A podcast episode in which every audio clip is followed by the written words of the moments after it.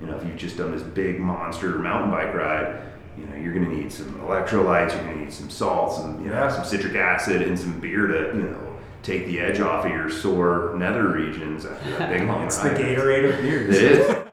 But but the love for the beer is not necessarily the beer itself. The love for the beer is when you see it coming off the packaging line and it's absolutely perfect. Nice. I don't really give a shit what the beer is. I just love that it's absolutely perfect, and you get this re- re- reaction from from our friends and from people you don't even know, and it's just that that is really rewarding and really cool.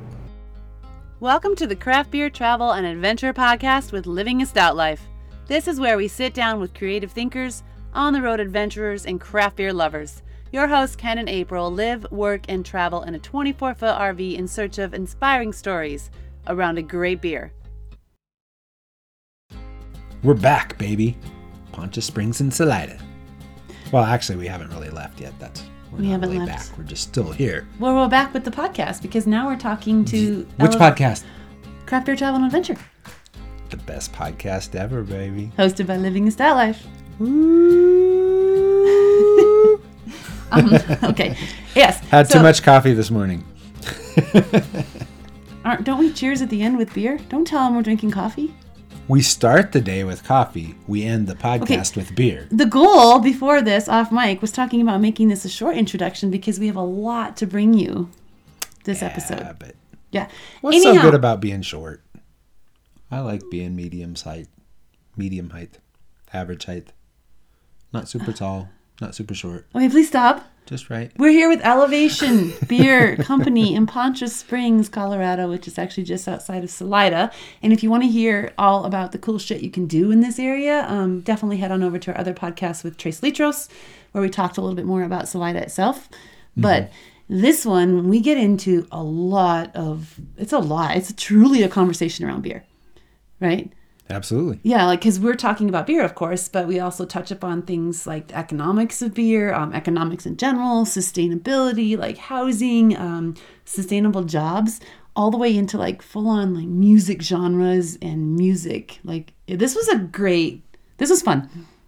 And Yeah, it was a fun podcast because I mean, and Elevation's long been a favorite brewery of ours up here, and just like pretty much everybody Yeah. up here. But yeah, you know, but this one we've it's always got fun um, to sit down and talk with these guys. We've got Andy with us, and um, according to him, he is everything that is consumer facing communications. We'll let him explain that. And then we've also got co founder. He's a guy that likes to talk about beer and music, and he talks to customers a lot, and people who just like to be at the bar. And we also have I'm explaining his job title. we also have Carlin, one of the co-founders and owners, and he get, we get into some cool conversations with him as well. But anyhow, this was supposed to be a short intro. But before we go there, I just want to make sure you guys check out the coolest adult camp ever, Camp Carpe Diem, held when Kenny, October 20th through the 23rd, where Kenny. Brevard, North Carolina, which is right near Asheville. So we're overloaded with breweries and biking trails and awesome waterfalls and mountains. Yes. So anyhow, go C A M P C A R P E D I E M dot com. And with that, we're done talking. Because we got a lot of cool conversation I doubt happening. We're ever done talking, but right now though, we're gonna go ahead and swing it on over to Andy and Carlin and let them talk more about elevation and Poncha Springs and Salida and the mountains of Colorado and everything good in beer and music and community. Let's go. All right, welcome to the Craft Beer Travel and Adventure Podcast. We are here with Andy from Elevation Beer Company. Andy, what the hell is your role here? So that is the million dollar question. Um, and the easiest way to distill it, I guess, would be if there is consumer facing um, communication components, it kind of falls on my lap. But I've done Wait, say that again three times fast. consumer facing communications. Um, but I've done, you know, I've done a bunch of stuff. I, I started out as taproom manager. I was um, a sales rep in the Central Mountain Territory. I was at the helm of the marketing department during our transition to cans. I helped open the food truck, um, so I was like flipping burgers last summer out there.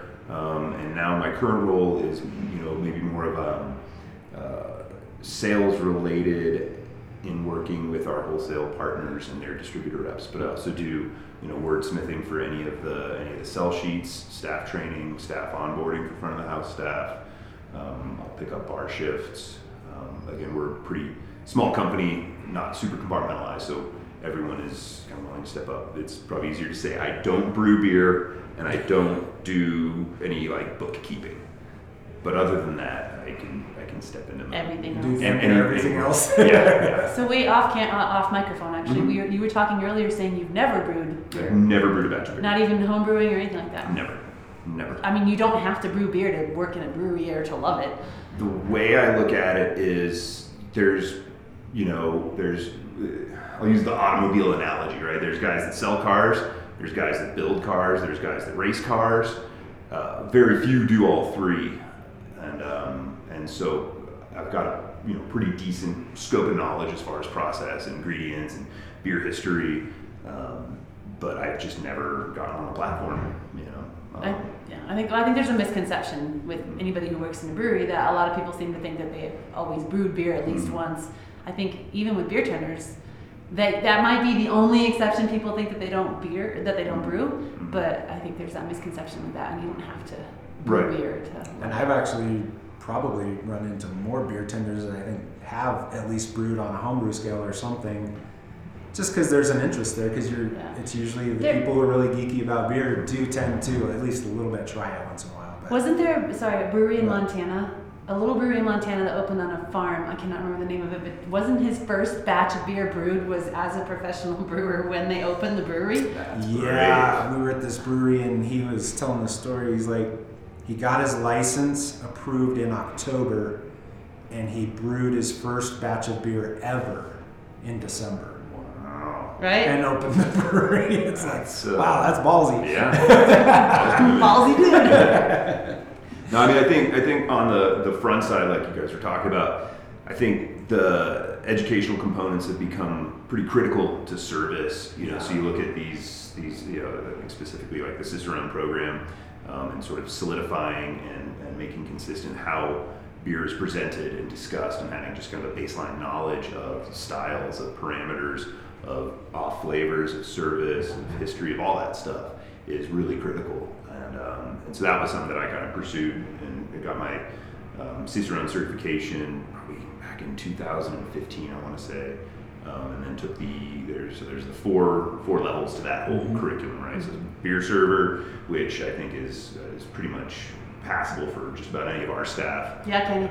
Um, uh, so it's, you know, it's, it's, it's good. It's a good, it's a good scope of knowledge. Then there's the, the actual Cicerone title, which is a little more intensive. Oh, yeah. Um, the advanced level, which they added sort of later on into the program, is a buffer between Cicerone and Master because so many people, you know, were bombing the Master exam that. Oh yeah, there's still what maybe not even a couple dozen masters I think. Yeah, yeah. There's not a lot, you know, and when you've got people like uh, Julia Herz not passing the advanced test, then, then that kind of gives you an idea of you know, how, how difficult that exam is.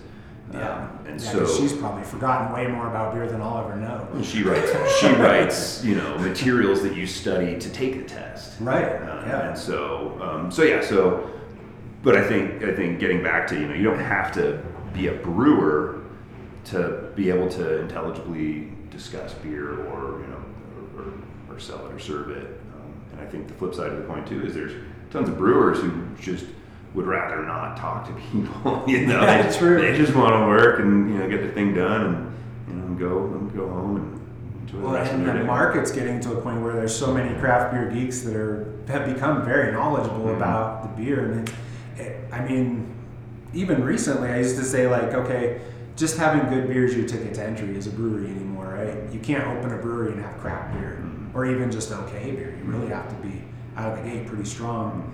But now, I mean, it's even going further than that. I think you also have to have that staff for sure. up front because people ask the questions that you know what hops are in this beer Yeah. what malts in this beer what yeast did you guys use and Yeah. You know your typical server in the in the service industry in general doesn't know those kind of questions You- you know even when you're at a nice restaurant Yeah. they aren't going to know all the foods It is ingredients It is you know a, It's- unique transactional relationship that you know, like that baristas probably don't have to deal with. That yeah, uh, you know, a server at Potager, a nice restaurant in Denver. You know, yeah, those places in particular probably would have that knowledge, but grand scheme of things, yeah, that, you know.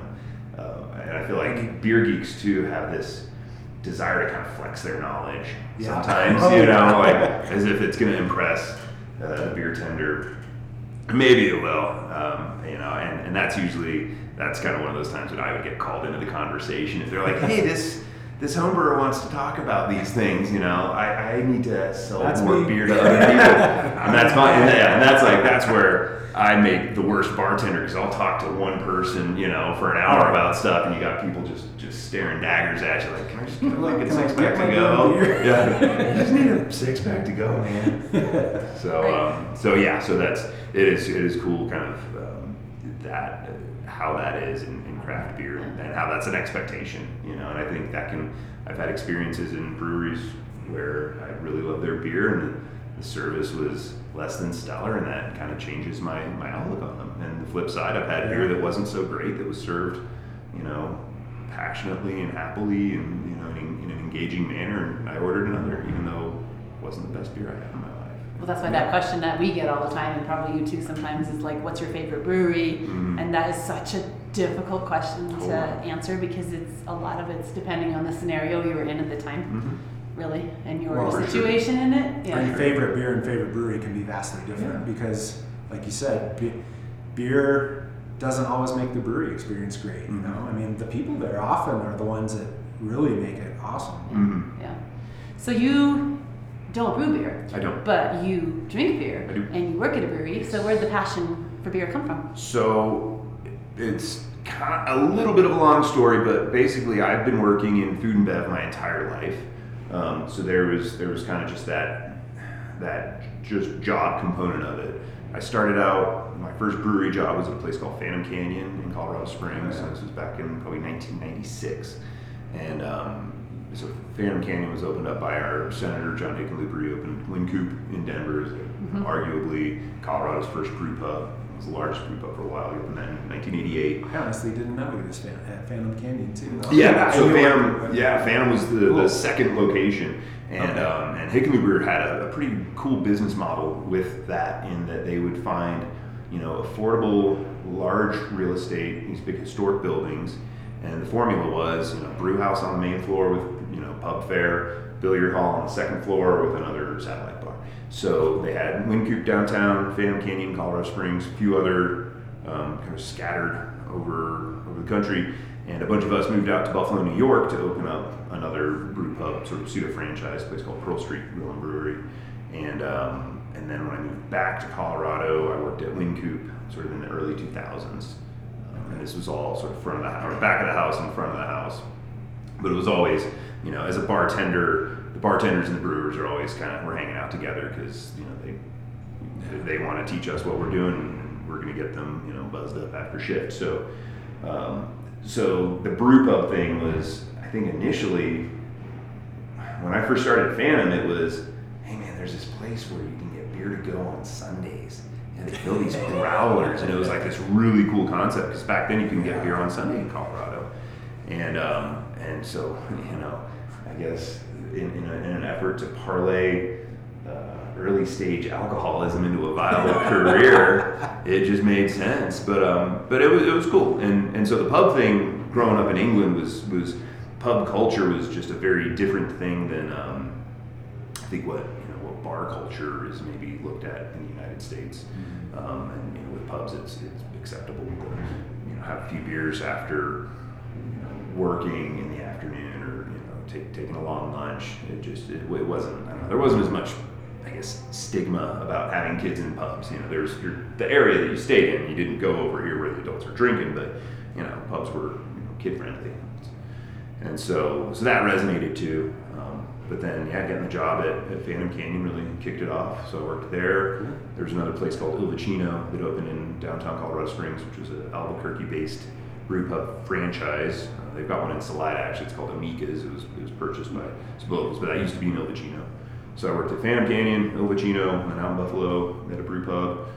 Back to Wynkoop, and then when I moved down to Salida, I was managing a bar, and then jumped, jumped on board with these guys. So I've been pretty much working in craft craft beer, as it were, brew pub since about the mid '90s.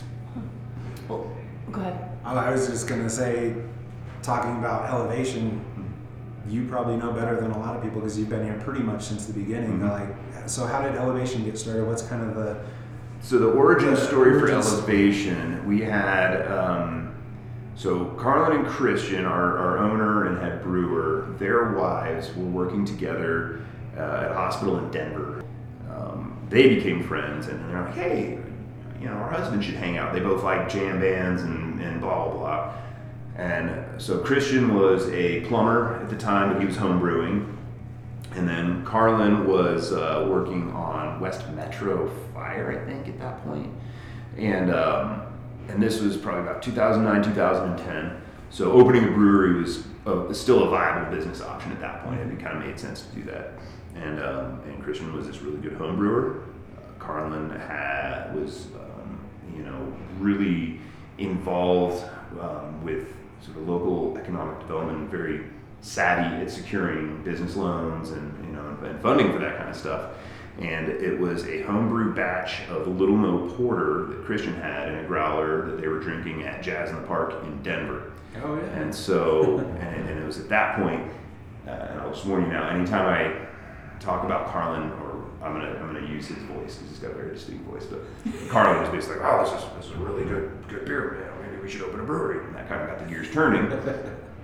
and so they started, you know, Carlin was going to school, getting his MBA. On top of that, he's a, he's a pretty oniony guy, so he's got his MBA, and um, they started drawing up the business plan. And we were looking, they were looking at, you know, potential locations. Carlin grew up in Buena Vista, so he was familiar with the Arkansas Valley. And again, back in 2010, um, real estate was moderately affordable in this area as opposed to Crested Butte or Summit County. I don't think they wanted to do Denver at that point. Um, and so, and then this facility, this location opened up, and that was always an, another kind of question: why didn't you guys open Salida? You know, and, and, and a building because this we're size. in Poncha Springs, which We're- is just outside of Yeah. Salida, basically. Yeah, and so you know this building was uh, it was an existing structure. Already had the bay doors. Already had you know again for a distribution model had room to pull trucks around and in and out of the lot, and it was um, you know affordable. Poncha Springs wasn't there wasn't a lot going on. It was kind of this little um, you know gas station. Um, there's Poncha Lumber. There was you know Amerigas, but in the industrial park it was Yeah. affordable big real estate in the grand scheme of things. So we opened up here, and um, yeah, and, and then just kind of kept kept chugging away. The tap room kept growing and doing more sales, and the town kept growing. And you know, if you look at at the development in Poncha Springs compared to where it was in 2010, it's it's it's grown significantly. you know. So, do you know was was it purely just a business decision to move here, or was there also because of the background in Buena Vista and stuff? Was there kind of that wanting to get to the mountain lifestyle too, Yes. and incorporate that into For sure, over? for sure, and that's a huge part of the DNA of the company. Is you know, one Carlin having pretty deep roots in Buena Vista, um, which you know, again, when he was going to high school in BB, that's you know, it, it was barely a, a blip on anyone's radar at that Oh, point. yeah. You know, it was, and so, um, so yeah, you know, and you look around, it's like you know, we're surrounded by a bunch of 14ers. It's, you know, in my opinion, one of the most beautiful parts of the state. We've got mountain biking, monarch. But you don't want to there. move here. Trust me, you don't. No, want to well, I mean,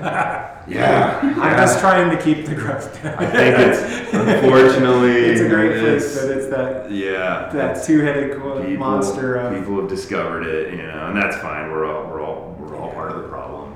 Yep. So, so yeah, so that was that was a big component of it. Was you know, wow, man, Denver's a, a great city. Uh, I lived there for a long time, but I don't think I would. There's much that could get me to go back to live um, around that many people anymore. And I think that was Yeah. what a lot of us wanted was just you know just the fresh air, elbow room, access to recreational opportunities. We talk about the same thing all the time. As we travel around, people are like, you know, where would you settle down if you decide to stop RVing around and stuff? And, and we talk about that all the time too. But I think the one thing that April and I are unanimous on is like never a big city again. Mhm. And we we grew up in Denver basically as adults and stuff, and um, love Denver, but Mhm. I have no desire to live in Denver again or, or any other city that's anywhere near that big. Okay, well, let me It's tell just you not the lifestyle I want anymore. The mountains really aren't that far from Denver. That's why people do love Denver. Mm-hmm. But as I'm sitting here recording this podcast and looking out the window, the mountain is like right there. Yeah. yeah, you can That's touch it. why you don't like like Poncha Springs, Salida, you know, Yeah. Area. So it's it's just a beautiful, beautiful place. Is that what drew you here, or like Yeah. how did you end up in Salida? For sure. So I grew up in Colorado Springs, and we would come and ski Monarch.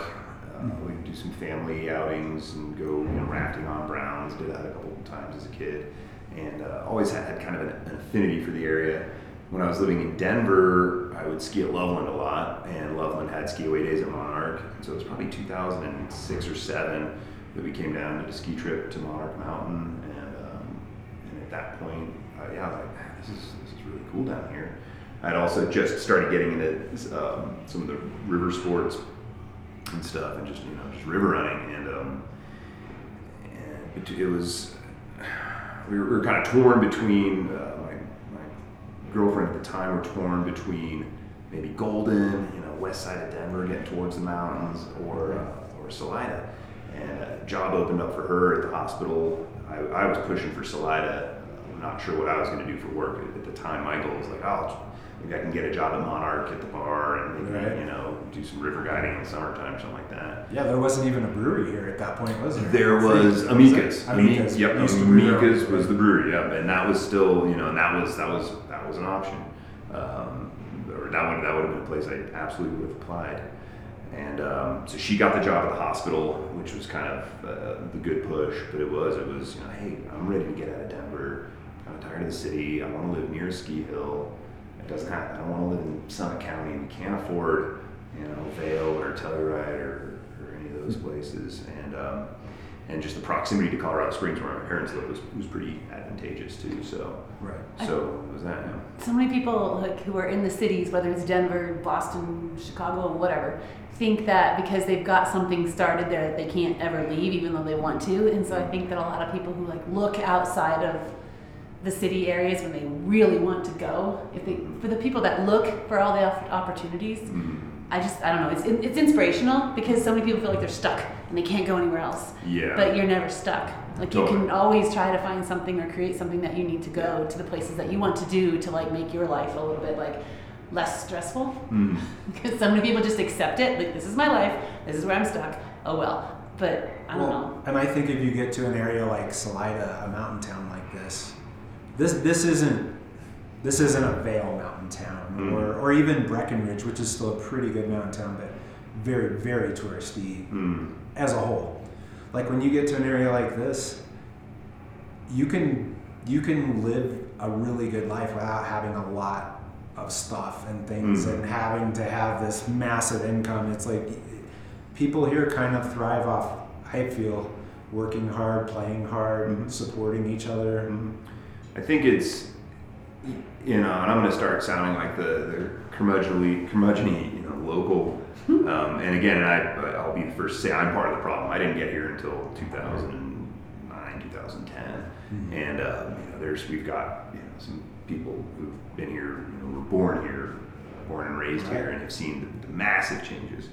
And, uh, but I'll definitely say in the last probably six years, you are seeing things happen in Salida that have sort of happened in Vail, in Breckenridge, in Steamboat, in Telluride, in Crested Butte, um, to where you know just that, um, it all boils down to workforce housing, you know, and and we snuck in, we got in at a time where there was still affordable housing, it was still kind of a blip on the radar, and and there wasn't great bandwidth, and there wasn't this concept of remote working, and there wasn't um, a lot of that. You know, kind of accept it like, all right, well, I'm going to leave the city. I'm going to live in Salida. I'm going to make probably half of what I could make, but the trade-off is, you know, there's one stoplight and 5,000 neighbors. Um, you know, the, the, population's remained fairly low. I think we're still south of 7,000 people in the town, but um, but if you look at what what's going on with VRBOs and you know available rentals and just affordable housing, uh, we are definitely wading into the territory that we've seen sort of all the other resort towns. You know, and so I think Salida has done a, a pretty good job up till this point of maintaining that that sort of genuine community, like you're saying. You know, there's there's hardly any franchise restaurants, and there's um, you know they're kind of on the outskirts on the highway. yeah The ones that are here, which Yeah. are just a couple.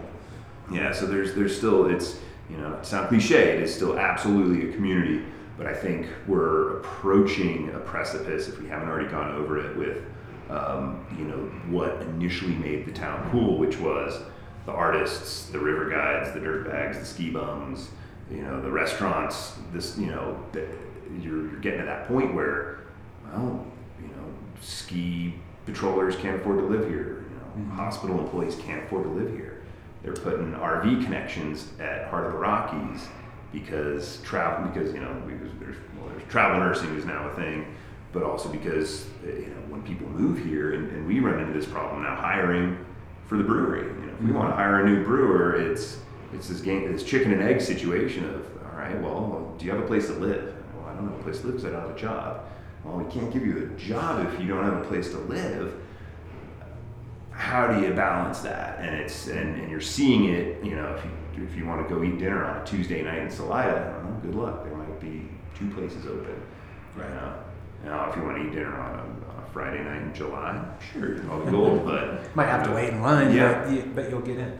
Yeah. Yeah, but I, I- you said like you're part of the problem, but you're not. I mean, you're like from what we've seen in the different. We've traveled a lot of different areas like this across the country, and like you moved here to live here and work here and Mhm. play, everything. You know, I and what at least from my perspective, what I see in these different towns like Salida, that Well, are these small tourist towns is across the country. it's not the people that go there to live there. It's the people that buy vacation homes Mhm. there Mhm. and are only there one or two months out of the year. Mhm. And then a lot of these homes, and they pay exorbitant amounts for those homes. Mhm. And then they sit empty the rest of the year, Yeah. or they, or like you said, the VRBOs and stuff. Yeah. They rent them out the rest of the year, and you have all this, you have all this property that's being bought up to build these expensive homes, these Mhm. vacation type homes, which you you know it's a catch twenty two because you kind of want some of that, but oh yeah, you gotta have the free market. but like you said, it's killing the market, uh, the housing market for Mhm. people, the people that are going to live there and work there and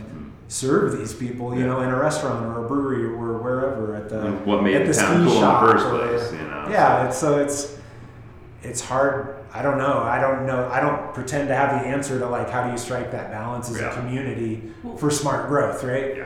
Maybe we can solve that problem over beer. Over beer, yeah. Yeah, we're probably going a little Yeah. getting deep in the woods Yeah. there. Right? Yeah. So bringing it back actually Bringing a it little back bit to a beer, because I had a, I, well, I had a question too, like with the tourists coming in and beer and all that, do you find yourselves um, like as a company creating the beer for the tourists, creating the beer for the locals, creating the beer that you like? Like, is there a balance that you found over the years? There's definitely, you know, uh, an intersection of wanting to brew stuff that we want to drink, but we don't pay for the beer, so you know we got to brew stuff that's going to sell as well.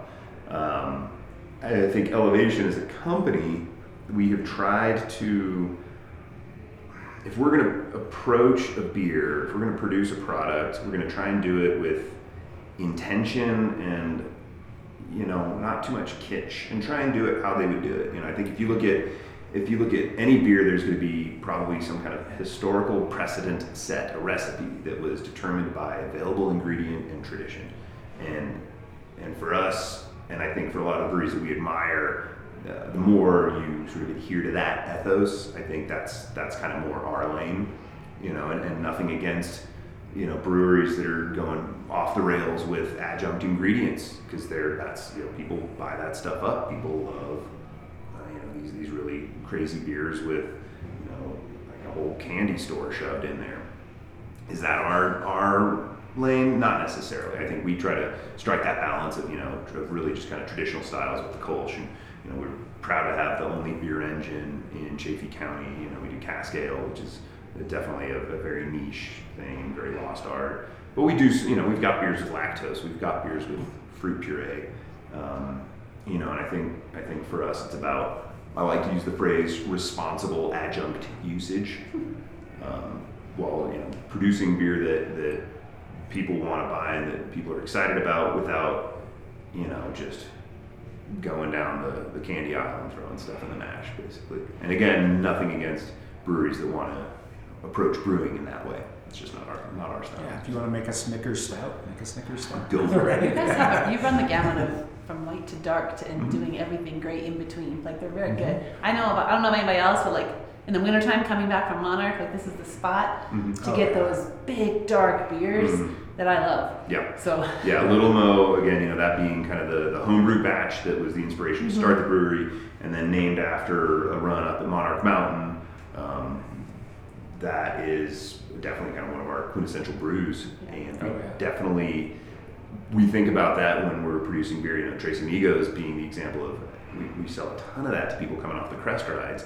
You know, if you've just done this big monster mountain bike ride, you know, you're going to need some electrolytes, you're going to need some salts, and you know, some citric acid, and some beer to you know take the edge off of your sore nether regions after a big long It's the ride. Gatorade of beers. It is. Forever- yeah, I mean it's right? for every year you And that's true. You Yeah. know, it is because when you come off a hot day on the bike, it's like, yeah, you're not going to crush Mhm. a Quandary or you know Yeah. some big bourbon barrel age or barley wine or something. It's like Yeah. that's time for something on the lower end. You guys have a beer for every season, We all do. season, Yeah. yeah all that's right. seasons. Like Yeah. all the beers are available. Yeah. I love that. Yeah. Well, and this is an area, you know, up in Salida, Poncha Springs area. It's there is stuff to be done here all seasons. Play to be Mhm. had outside all seasons. For sure. From kayaking and paddleboarding and biking and snowboarding and snow machines, horses. You know, everybody's riding horses. Everything. Whatever. Wait, so when you're not drinking beer, what are you drinking? Um. Oh man.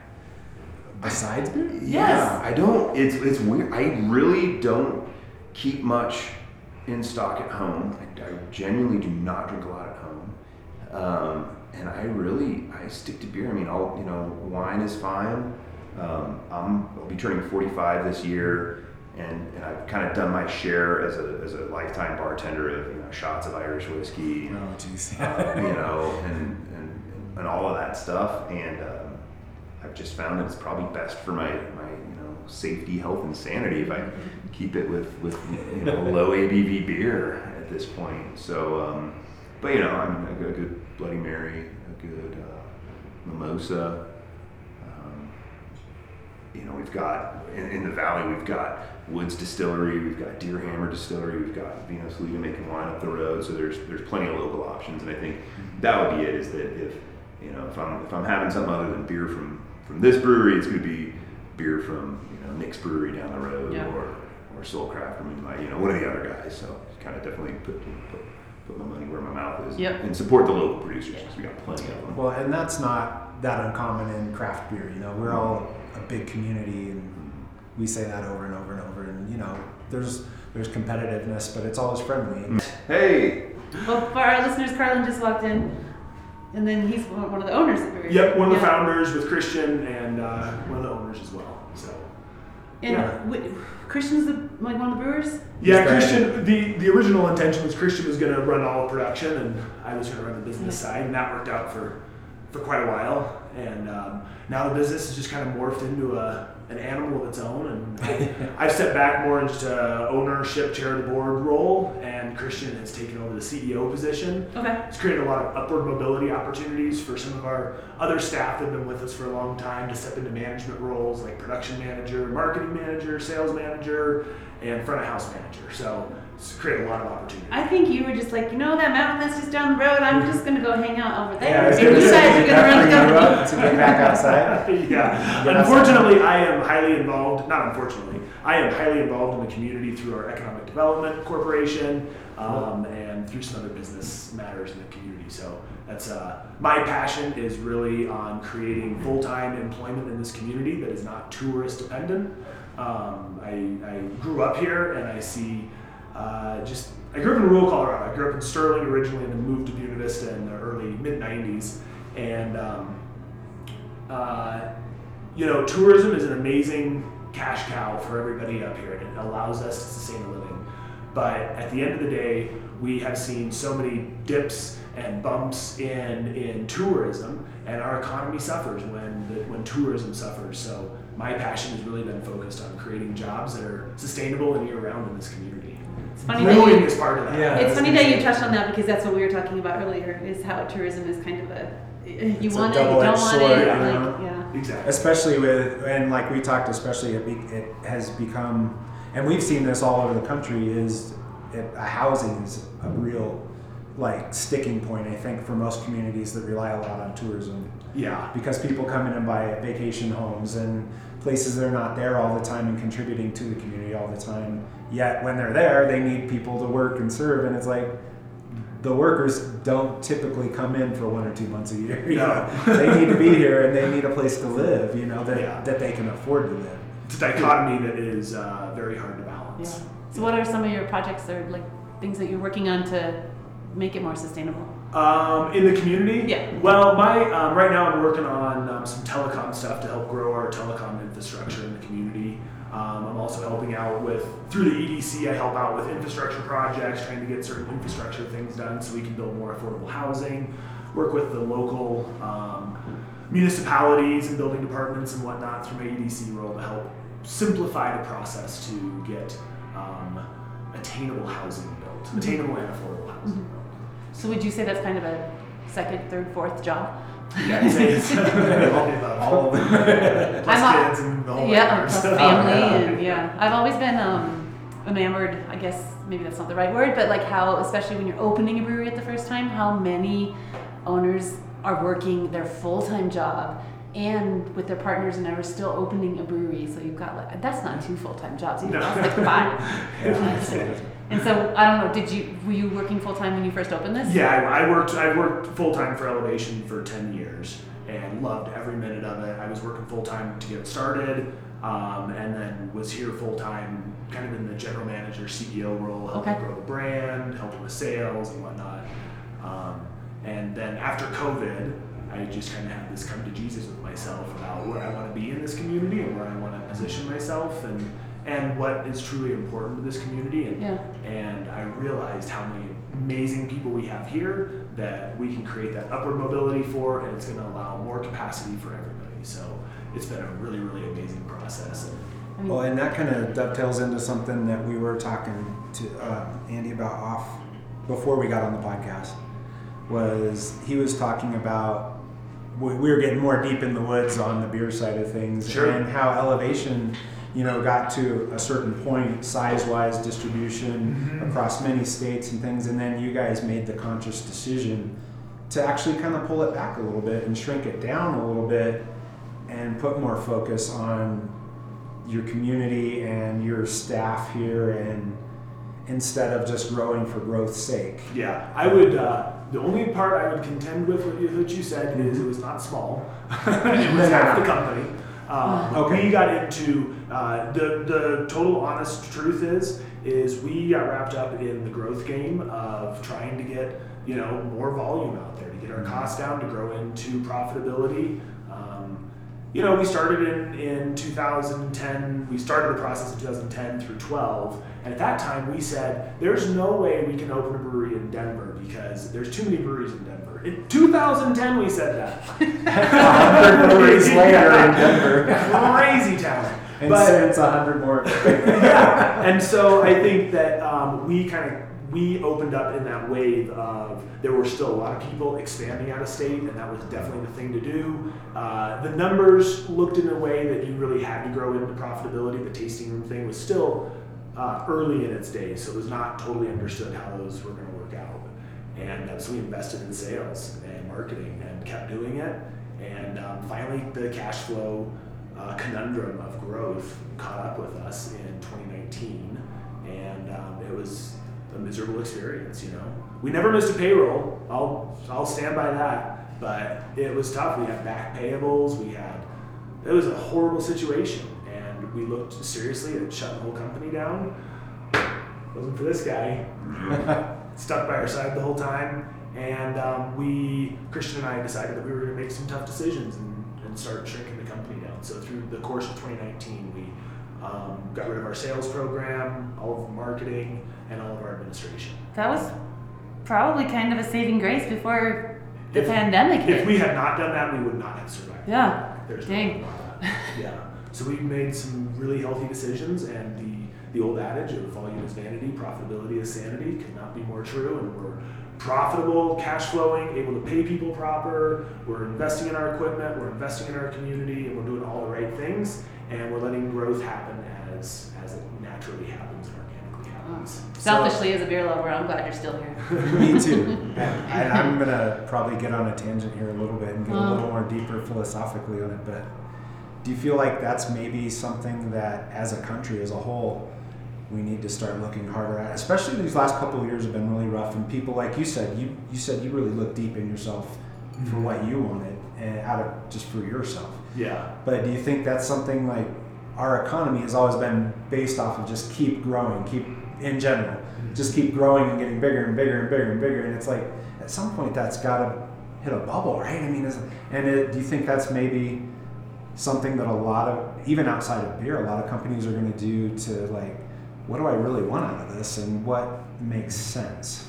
Yeah, I think sustain. I think there's probably somewhat of an inflection point that we're at where people are starting to really evaluate what's truly important to them and um, and whatnot. But I also think that the principles of capitalism are still going to reign true.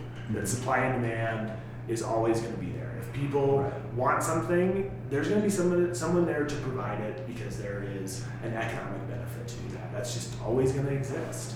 But I do think that we're in a new era of people saying, I want to make money, but I also want to see this money, uh, some of this money going towards more positive things like environment and equality and rural economic development and stuff like that. I think that that's um, that's the inflection point that we're at. Is people not necessarily saying we're going to do away with all of capitalism, but saying, hey, I think we just we need to keep this, but we need to modify it just a little bit so not so many people are left out in the dark all the time.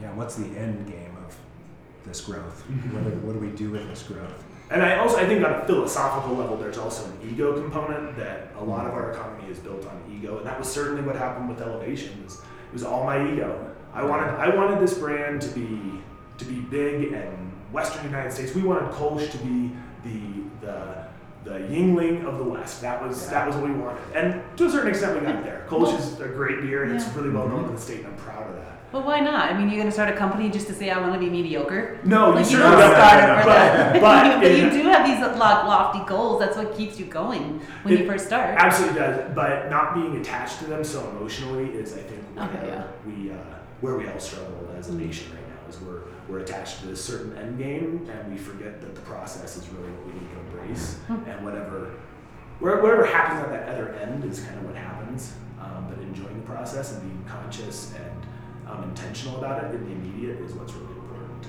And money can come, and all that stuff can come, but being intentional and conscious about it right now. I think that's really refreshing to hear from somebody in your position because that's basically what you like the, the people that work here are part of that journey, that Mhm. process, you know, that they're not necessarily focused on that that end game of growth of higher, you know, all the big money and stuff because they're living their lives the way they want to live them and just want to be happy and, mm-hmm. and have a, a good job and, and you know something sustainable. For sure, absolutely. Yeah, I Love love it. it. I love that you take that much into account. That like let's let's have good lives as we do this, not just let's just shoot for the moon and like let's get to the moon. Okay, you get you lasso the moon. What are you doing? And how would you Yeah. okay, we got the moon. What do we do with it? now? we go for the sun next. I don't know. It came around to like a point I didn't expect.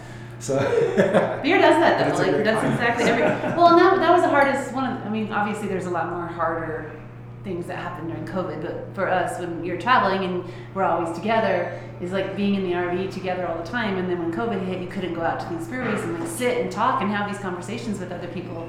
So that it was. It's just nice that you can come back and discuss and Yeah. that's the thing with beer. Um, we were interviewing, we always come back to these quotes. We are interviewing um, Christian from Lazarus Brewing in Austin. Mm-hmm. And one of the things he said was just like, you, beer just makes you talk across the aisles. It doesn't matter like what you're talking about who you're talking about or how many arguments you have. You're just talking across the aisles and like enjoying the same thing Mm-hmm. along those lines. And I don't know if you like music as much as Andy does. Different. Different. Different Slightly different. But I'm a big folk, folk Okay. And roots music. But I think it's that same thing is when you have that commonality of what you're doing, whether it's the music that you like or the beer that you're drinking, there's that commonality there that allows you to have these deeper conversations. Absolutely. Yeah. Absolutely. So that's Yeah. If we could only find those commonalities in distribution. that's boring. That's boring. yeah. That'll get me in Yeah, trouble. that's for right. We're not going on record with that. well, where did your passion for beer come from? What? I mean, like when, when we opened Elevation, I was not necessarily like, I love beer. It Okay. was more like, I love this idea of starting a business and creating something that people want and and I had this great partner who knew how to make the product, and I pseudo, sort of, kind of, not really knew how to get the business going, and uh, and the, the love for the beer kind of came along with it. But I would say that really the love is. I, I love bourbon also, so I drink plenty of bourbon. See, But- he, I should ask him the question. So, what else do you drink besides beer? um, but but the love for the beer is not necessarily the beer itself. The love for the beer is when you see it coming off the packaging line and it's absolutely perfect. Nice. I don't really give a shit what the beer is. I just love that it's absolutely perfect, and you get this re- re- reaction from from our friends and from people you don't even know, and it's just that that is really rewarding and really cool.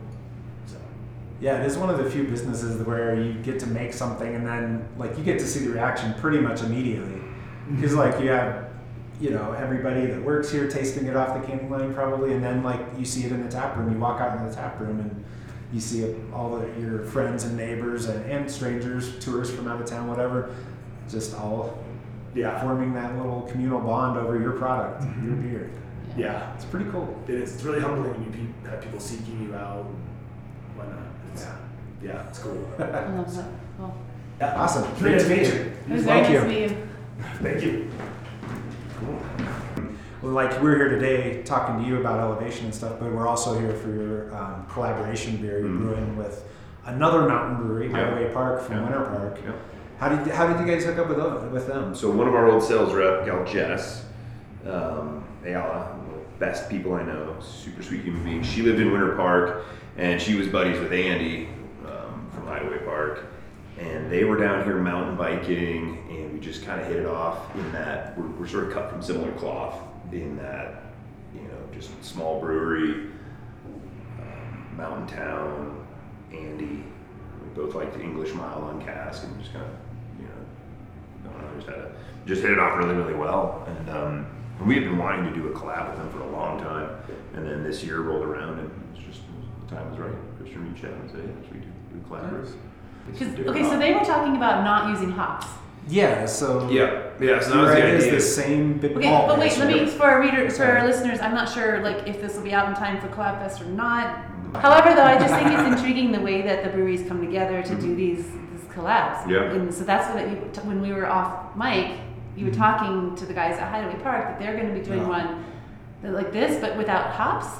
So what it is is they're going to be using different sort of hop uh, materials or, or delivery devices, for Okay. lack of a better word. You know, and you've got um, hops in you know whole cone form, pelletized extracts. Um, and there's all these different means to, to you know introduce the hop into the, into the brew. And so what they're going for, we're going for just kind of good old fashioned pelletized, and they are going for everything but you know just all these different uh, yeah, different means of, hopping a beer without you know using cones or pellets in the process. So Yeah, and for people who don't really know, like most most of the hops you taste in beer come from they're pelletized hops. That's pretty much the standard in the industry and has been for a long time. And so the IPA that we're brewing here at Elevation today is going to be that kind of standard hop process, but doing a cool kind of West Coast juicy hybrid kind of IPA, right? And then the one you're doing at Hideaway is going to be the same basic beer, but the hop delivery method is very different because it's these extracts and some different things like that, which you, it, this still comes straight from the hop. It's not some kind of manufactured thing. It's it's still just the hops boiled down to their essence, I guess I Mhm. would say, so that you don't have all the cleanup and materials that come along with it, the excess. The, yeah, that's Okay. good. and, and it'll be a fun experiment, I think, to, For sure. to put the two side by side and see what the difference is. Because these extracts and stuff on the hop side are still relatively new.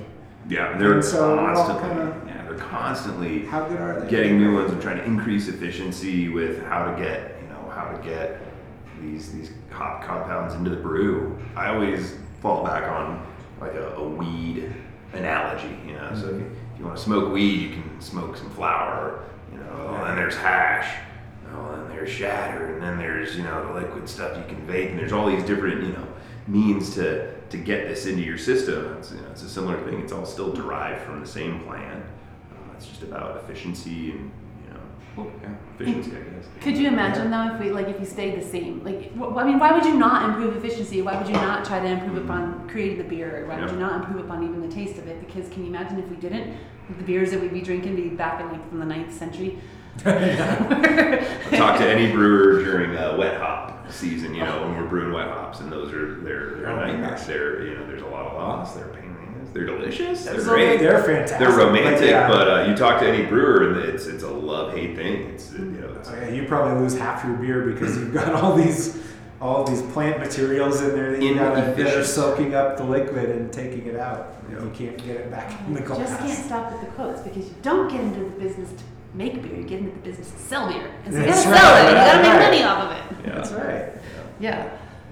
Okay, wait. So I know Andy. Uh, again, off mic, we do a lot of talking too. Yeah. But I know you are big time into some music, and I know Kenny Harris big time into some music. And it's not, you know, there's nothing wrong with what Carlin was saying about his music, Yeah. like folk music.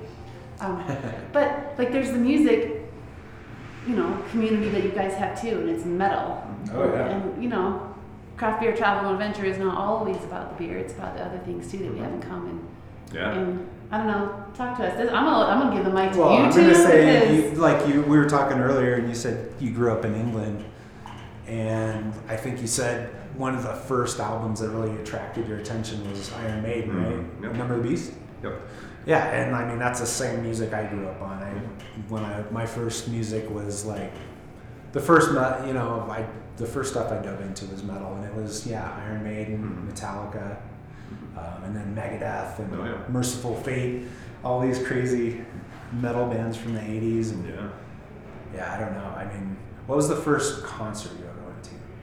So the first metal concert. So I metal concert. So. I I lucked out because that was I was at an age where Metallica was touring pretty vigorously on um, and Justice for All and then the Black album. But the one that really stood out to me was seeing um, Metallica and Guns N' Roses and Body Count at the old Mile High Stadium. Oh, wow. Okay. And that was a really cool one. And then Metallica, Megadeth, and Suicidal Tendencies at McNichols Arena was another big one. Uh, caught Ministry, Sepultura, and Helmet on tour for the Psalm 69 tour at uh, what was oh, was the Mammoth Events Center, I want to say, or it's at the Yeah, Fillmore now. Um, Yeah, yeah, what was it Mammoth. back then? Yeah, it was Yeah, think it Mammoth. was Mammoth. Might have been called Mammoth Gardens Mm. at that time. And then my fir- yeah yeah so those were those ones really stuck out. And then one of my first bartending jobs was at a place then called Pure Energy. It's called the Black Sheep now. It's a venue Oh, in yeah. Colorado yeah. Springs. Yep. And so I was in a band at the time and um, had a really good fake ID. And so I had been drinking there and, uh, and another place called, uh, yeah, and just another venue in, in Colorado Springs. And I was putting up flyers for a show that we were going to perform, and one of the bartenders called off. So the venue owner, this guy Samson, at the time, was like, "Hey, is there any way you can just bartend for the show tonight?" And so I, that was like my first sort of taste of like making cash, and um, and just kind of being the center of attention in a different way. You know, not not like playing guitar on stage, but like just you know being behind the bar and like, oh man, I can kind of. This is cool. I can make money, and chicks are paying attention to me. This is awesome. Chicks and babies. And so, and that was, um, so, and it was uh, Suffocation was the band, death metal Oh, band wow. that was playing there. And so that was, um, you know, that was that was a pretty important one to me too. Um, so yeah, so those kind of those big. I don't know, my parents were cool enough to, to take me up to these big stadium shows, you know. That's really cool. and, Yeah. and check that stuff out. But then also to see it in these small venues too, it was like this is cool. These My parents never took me to any of the shows, but they were good enough to at least get me to the shows. That's- My mom would drive me a lot. yeah, I should say that. My dad was reading Before a book and Yeah. taking a nap Yeah, in, in yeah. the car. He was not, you know. It's funny the out on stage. crossover we have though, because like, it, like I never really went to see shows at the Black Sheep, but our Mhm. younger son Owen had a band that plays. He's played the Black Sheep several times, Okay, so yeah, yeah. went to see him play there several times. And uh, but I'm gonna date myself a little bit because I'm a few years older than you. And my first show, my first metal show, was Ozzy Osbourne and Motley Crue. Nice. Ozzy was doing, he was the headliner with Bark at the Moon, and Motley Crue was this new, scary, satanic band that. Was Tommy Lee in the uh, rotating drum set? No, that? this Ah. was before the rotating Okay. drum Was set. this This was Shout at the Devil Was at this at McNichols McNichols Arena. Arena, which yeah. is not there anymore? Yeah, this is this is this was a long time ago before Motley Crue was girls, girls, girls, and Home Sweet Home and all that Mm. stuff. Well, my first I did see I did see Motley Crue. Well, you saw Motley my Crue first one was Motley Crue and Whitesnake when they were all that. Mm. And that was when Tommy Lee was had that crazy drum cage that went up in the air over the audience and Yeah. upside down, spinning around. Yeah, David really Coverdale good. and Tawny Kitaen making out on Jaguars, and that Yeah. was yeah, that was like peak peak hair metal. I remember that. But, But some talk- of my more interesting shows, I'd say, were like I saw Megadeth open for King Diamond. Mm. This was after Megadeth's first album and before Peace Sells, but Who's Mhm. Mine came out. Mhm. So early on, got to, and I eventually later got to meet Dave Mustaine one time, and he wasn't the asshole that everybody says he is. But Yeah, it's, I don't know. yeah, it's interesting. It's it's funny when you hear this, the horror stories about yeah, about Mustaine and, and, um, and some of these I've heard a lot of bad stories about him, but yeah. lo- for me, I didn't experience that. Hey. But yeah, some of the bands, man. yeah, I saw so many bands. Testament. I saw Testament open for Judas Priest before. okay. Uh. Saw Slayer at the Mammoth, Nice. which was really fun. The the Mammoth Event Center floor turned into this like not really a giant pit, but like three or four giant pits Yeah. that all kind of melded together and like a snake. On Yeah, Slayer shows. That's that's Oh definitely the, that's one of the more incredible shows that I got to see was was uh, them on the Divine Intervention tour. You know, Oh, it was, wow, it yeah. was post Lombardo, but it was. Uh, See, we're definitely we're definitely just a few years separated because I'm thinking more like Reign in Blood years Mm-hmm. Yeah. and South of Heaven years. Yeah. is So how do you get your era. metal fix living in a little mountain town, in Colorado? It's you know I'm at a point where uh, seeing it live isn't so much of a thing anymore, Yeah, and I'm in the same boat. you know, and there's just I'm not a fan of algorithms and for, for a lot of reasons, but I think they're really good with like my Apple Music and with my Spotify because you get these cool suggestions, and so that's where you know Instagram and my Apple Music subscription are what have steered me towards a lot of new, you know, some of the newer bands because it's easy to get caught up in just listening to the same old stuff. Um, you know, I think too, just exploring different genres because again, there's just so many in, in, in, in metal music. And um, growing up in Colorado Springs, there's a place called uh, Mosh Pit Records on Circle, and um, Wendy, this girl, Wendy Perelstein, she had a Pit magazine, and that was where I first got into like some of the more extreme death metal and you know uh, black metal, these other subgenres, and. Um, and so yeah, so I think just just being open to exploring different genres and getting into it. That's funny. You're talking about commonality, and so Carlin likes folk and bluegrass, and I like metal. And I don't know if you guys are familiar with a kid named Billy Strings, who's just blown up on the bluegrass scene. So he just did a three-day show, and on night one, he was wearing a Cryptopsy None So Vile T-shirt.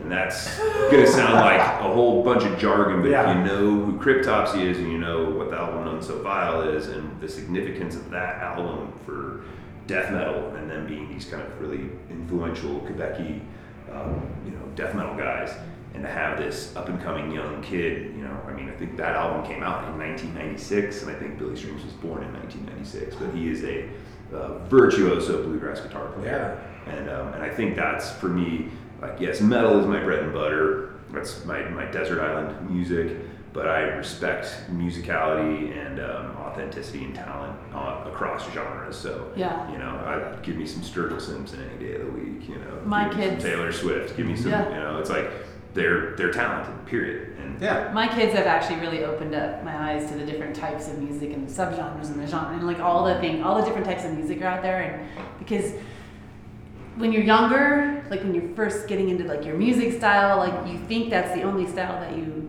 enjoy. But both of our boys have just grown up in the music Mhm. industry in every single genre you can think of. And so they did a really good job of like opening up our eyes to the just. I mean, you've always been into a lot of different music genres, but for me, it's they they did a really good job of opening up everything to me.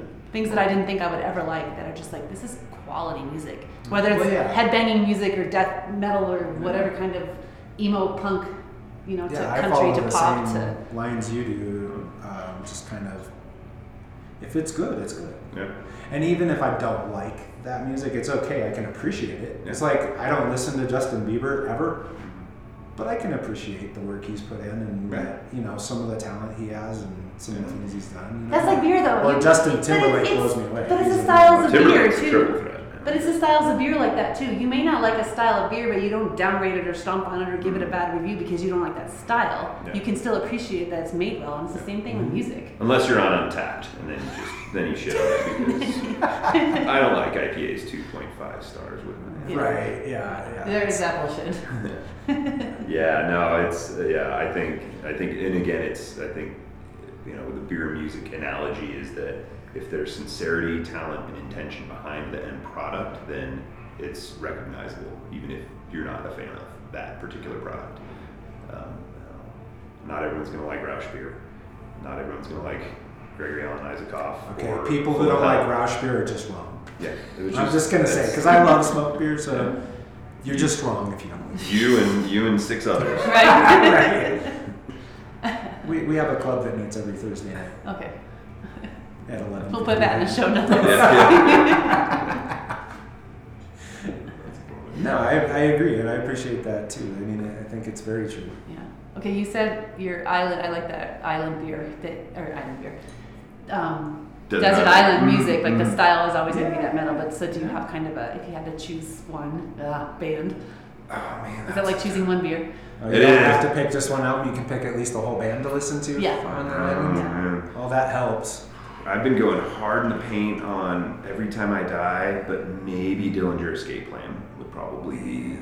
Um, and just because their Dillinger Escape Plan, their um, the way they write songs is very, it's it's it's really hard to approach. I think for a lot of people, and if you you know if you're familiar with music and familiar with time signatures and song structure, they just they burn it all ground. So it's it's something that every time you listen to it, you're probably going to notice something different, some little, some little something. It's it's um, yeah, it's really complicated music, you know. And, and um, if you haven't heard of them, they're yeah, they're just when they when they came out, it was like holy crap! It was just a very new a new thing, you know. And time signatures out the window, and there's a lot of people that imitate them, but um, but yeah, Ben Weinman, as far as like a crazy guitar player and just their stage presence too. You know, they're just just monsters, just really, really scary, um, talented, and new. It was it, there was there was no band that really sounded like them when they came out. It was, it was really extremely technical and hard to wrap your head around. It was like the CD is Okay. skipping, and you're trying to figure out wait, what the fuck just happened with that with that I- riff. I don't know them, so I'll have to look that up and put that in the show notes Yes. so people can kind of. Yeah, yeah, that's yeah. I probably I probably have to go with them. Or every time I to. I mean, they're just they're uh, they're a Buffalo band and a lot of longevity and just a lot of talent. A concert you would repeat, like again, like a live show that you would go to again and again and again. Gosh, That is a good one. I mean, I think the first I caught the first Ozzfest at Mile High Stadium, and that was kind of one of the first sort of festival, you know, multiple stages uh, where you could really get you know see all these new bands. I'd probably do Ozzfest again because it was that was the first time I saw Neurosis live, and, and that's a really another really cool band that's sort of the opposite of Dillinger Escape Plan. They're very drony and repetitive, and um, but really good. Um, you know, and then and seeing you know, I was never a fan of Marilyn Manson, but seeing seeing them perform live was, was really Yeah. pretty darn cool. You know, same thing wasn't you know. I mean, I respect what Ozzy brought and what Sabbath did. It's undeniable, but never, you know, never owned a single one of the albums. That was just a little prior to me. I respected, but, uh, but yeah, probably Ozzfest. I think well, uh, the one Ozzfest we went to, I don't remember when it was, but it was the first time we saw System of a Down live, Mhm. and I was just kind of like with System of a Down, I'm like, eh, but holy shit, they put on a show live. Mhm, Yeah. This was a couple of years after the one at Mile High because this was at Pepsi Center. Okay. But Which is it was now a good Ball. Arena. It was a very good show. Yeah, now Ball Arena, I guess. Whatever But yeah, it's called. Oz, Ozzfest had done brought some pretty good bands together. Yeah. really Yeah. festival. And it was just, I don't know, I've always, Festivals are fun shows. Though. Yeah. you can get a little bit of everything. that was my first festival experience. And I think, you know, and I had seen, you know, seeing like Metallica and Guns N' Roses body count was great. It was, you know, it was, that was when Axl walked off stage and it was kind of this whole shit show. Um, Axl's kind of a shit show. kind of a shit show. That, that was, that was He's a peak- walking shit show. peak shit show. But um, so that was you know that was fun, but it was expensive. I felt like with Ozzfest, there, you know, there's vendors and there's small bands that are up and coming, and then there's huge bands. It's just this really full experience. And as a metalhead, it was like, oh, this is this is good, you know. And Yeah. And it was quite a range of music too. You Mhm. know, I mean, I Yeah. think most people think Ozzfest is like, y- you know, you hear about all these crazy heavy bands, and there are a ton of heavy Mhm. bands there. But then, I think the one we were at was even 6 a.m. was there, and Mhm. you know, stuff like that. I think. Yeah. I think it was. I don't But, remember. Um, But you know, wait, we can't not talk about the festival that oh my I had no desire really to go to. I'm a, I'm a metal fan, but not as much as probably you guys are. But our when our kids graduated from high school the summer before, we took them on major trips. So when our youngest graduated, he wanted to go to England, and I was just like, eh. But then he wanted to go to download.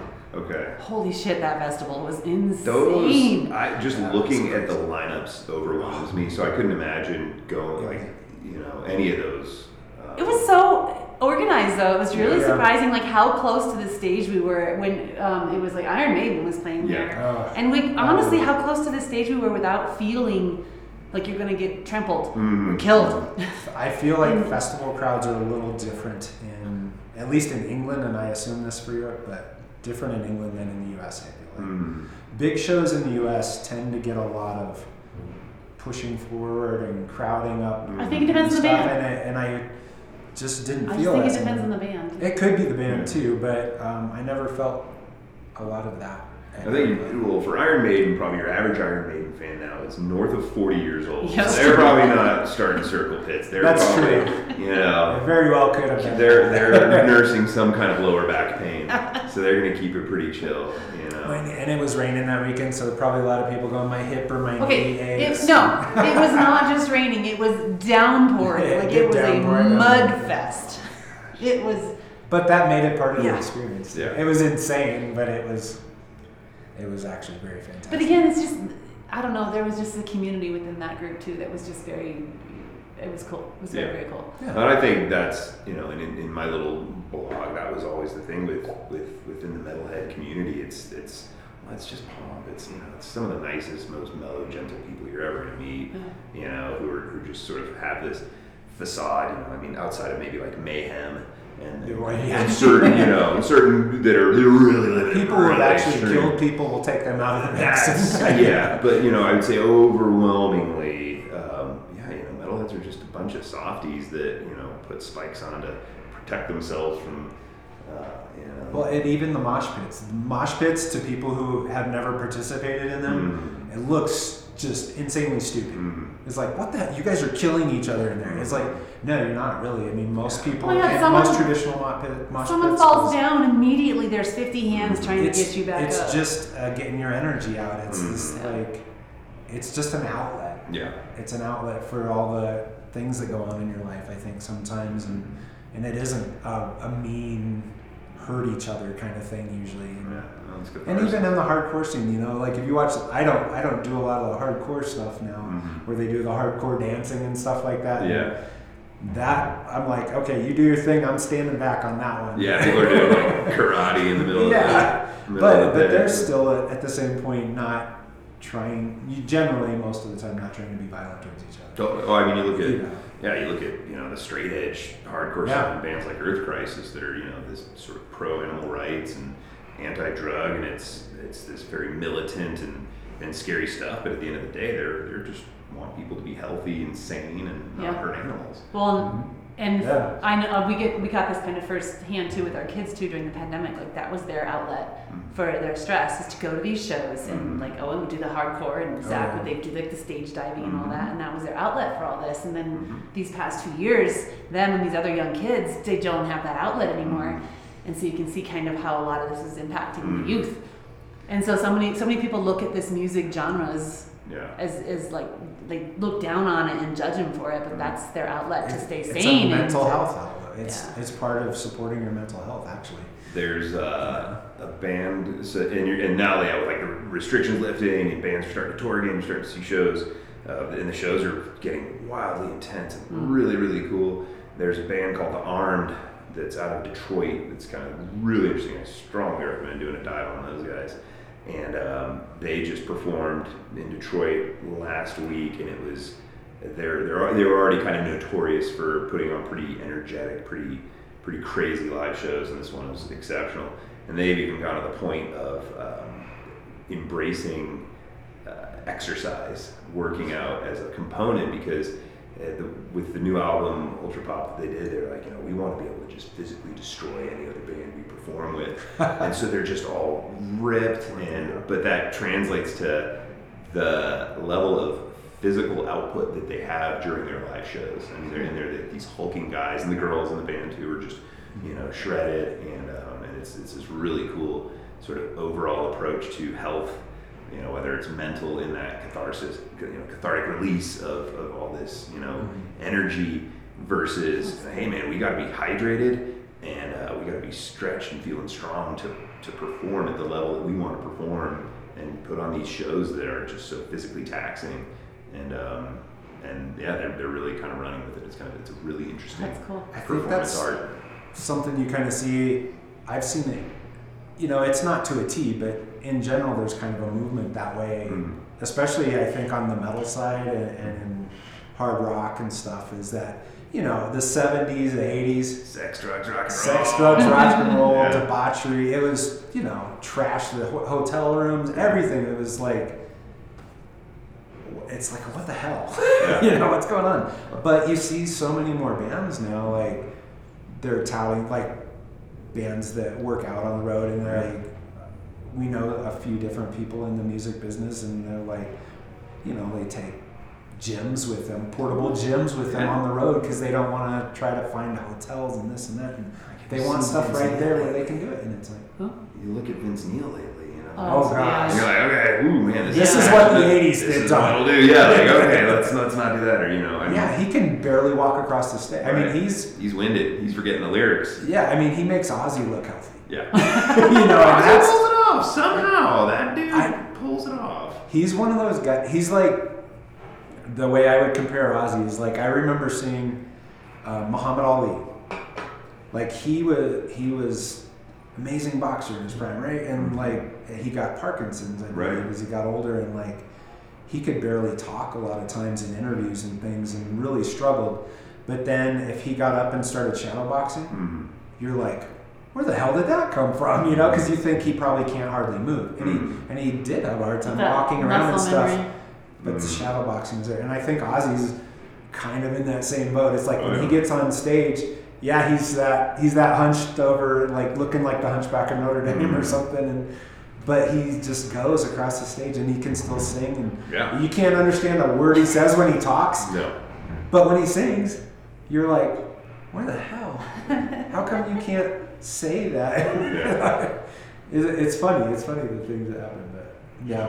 You guys can keep, keep talking Yeah, we about could Mike. talk music However, all though, I think probably- you're, oh, Oh, no, you, yeah. you just finished your beer, or The- the- did, I don't know. You did cheers. Okay. We, we gotta We- brew some beer, right? We can keep talking off mic. However, I think there's a good cheers here. Where like you know whatever it is that gets you to talk across the aisles and to have a commonality, then fucking use it. Whether it's Yeah. beer or music or dancing or I don't know, Whatever shopping or hiking. cheers. Cheers. Cheers. Whether you're recording a podcast or actually just having a conversation around beer, that's what's really cool about beer is you're literally just having a conversation around a pint. And that's what our podcast is all about. And so those conversations end up anywhere. And knowing that Andy loved music that you love too, we had to talk about music, especially metal. Oh yeah, absolutely. But, Yeah. I mean, it was it was a given that it was going to have to go there at some point. But Well, I kind of made it go there, but still, it was still a given. Yeah, and, And on then- kind of a downer note, it's kind of a bummer, but this this happened after we recorded this podcast um, with the guys at Elevation, but we just found out this weekend that You all probably already know, anyhow. just as we're recording, just before we were recording this, we found out that Taylor Hawkins, the drummer from Foo Fighters, passed away. And nobody's really said anything yet about what exactly happened or how it happened. And but no matter how it happened or what happened, it sucks because yeah, Foo Fighters are a pretty influential band and one that I've liked for a long time. And Taylor's a guy that just I don't know. He just has this like infectiousness about him, you know. He's always he always had this huge ass smile, and he always made you laugh. I, I didn't know him personally. I'm just I know it sounds like I'm talking like I knew him, but I'm just saying from interviews and seeing him on stuff. So one of my favorite stories about Taylor Hawkins is, and you've heard this a billion times, is when they were recording the Sonic Highways album. They actually did it in conjunction with filming a documentary where they basically recorded a song in different a different city all over the United States and they delved into like music history in each city that they went to or each area they went to. And long story short, they ended up recording a song in California in at like near Joshua Tree or something like that where there's a studio out in the desert and they recorded the song that they had Joe Walsh come in, Joe Walsh from the Eagles come in and record the solo. And he's sitting there recording the solo, and I think they did it like in one take. But Taylor is over on the couch because this is like in a little house in the middle of the desert, which is now a recording studio. So there's a couch in this room, and he's over on the couch. He's on his hands and knees, and he's just freaking out. He's like, oh my God, oh my God, and just freaking out. And he's like burying his head in the couch. Then he looks up into the camera and he goes, It's fucking Joe Walsh, man. and it just like his his childlike enthusiasm in that moment that he was like just and he's just like a little kid on Christmas Day, right? Like uh, Christmas morning, getting up to open up presents. He's so excited to get to record with Joe Walsh, and that that kind of enthusiasm about him blew me away. And you saw it like if you've seen any of the per, the videos and stuff of them performing all over the world and they have like Jimmy Page and John Entwistle come out on stage and you know record or they play rock and roll and Dave Grohl gets on the drums and Taylor gets off the drums and sings rock and roll. I mean, to like probably a hundred thousand people at Wembley Arena, it's just crazy. I mean, and it's just really sad that he's gone. But and I mean, he was only fifty years old. It just literally stuck struck with me right now that this is a great thing to say. Like, if you are waiting to build a life that you want to live, don't wait. What Whatever, we care about is doing what you want to do and live the life you want to live and do it and don't wait. Yeah, because you only got the one life and you never know when the hell it's gone. So yeah, okay. Now that we, that's it's just when people. When, Sorry for hearing us go through all this, but it's real and the struggle is real yeah. no matter what, and no matter what you're facing and what your what your deal in life is you know my reaction is to go out there and live more mm-hmm. so it just depends on what your reaction is too no i hope that's what most people take because i think most of the people we care about when when they are gone for whatever reason however it happened they don't most people like we've said to each other oftentimes we're not counting on either of us exiting this world anytime soon but if and when it happens, you you don't get to be miserable for the rest of your life. No, you get to go out there and live more. go live the rest of your life. We still have friends and family that rely on us, and we have our lives that deserve to be lived too. And I'm not gonna dishonor somebody that I love by by wasting the rest of my life. Better not. And that's easy to okay. say right now, not having to face that. But you know, life is worth living no matter what happens. Okay. Sorry, we got so All deep right. there. So, okay, yeah, back on kind of track a little bit. Um, be sure to subscribe so you can hear more. Yeah, more of that, this. You guys know all that stuff.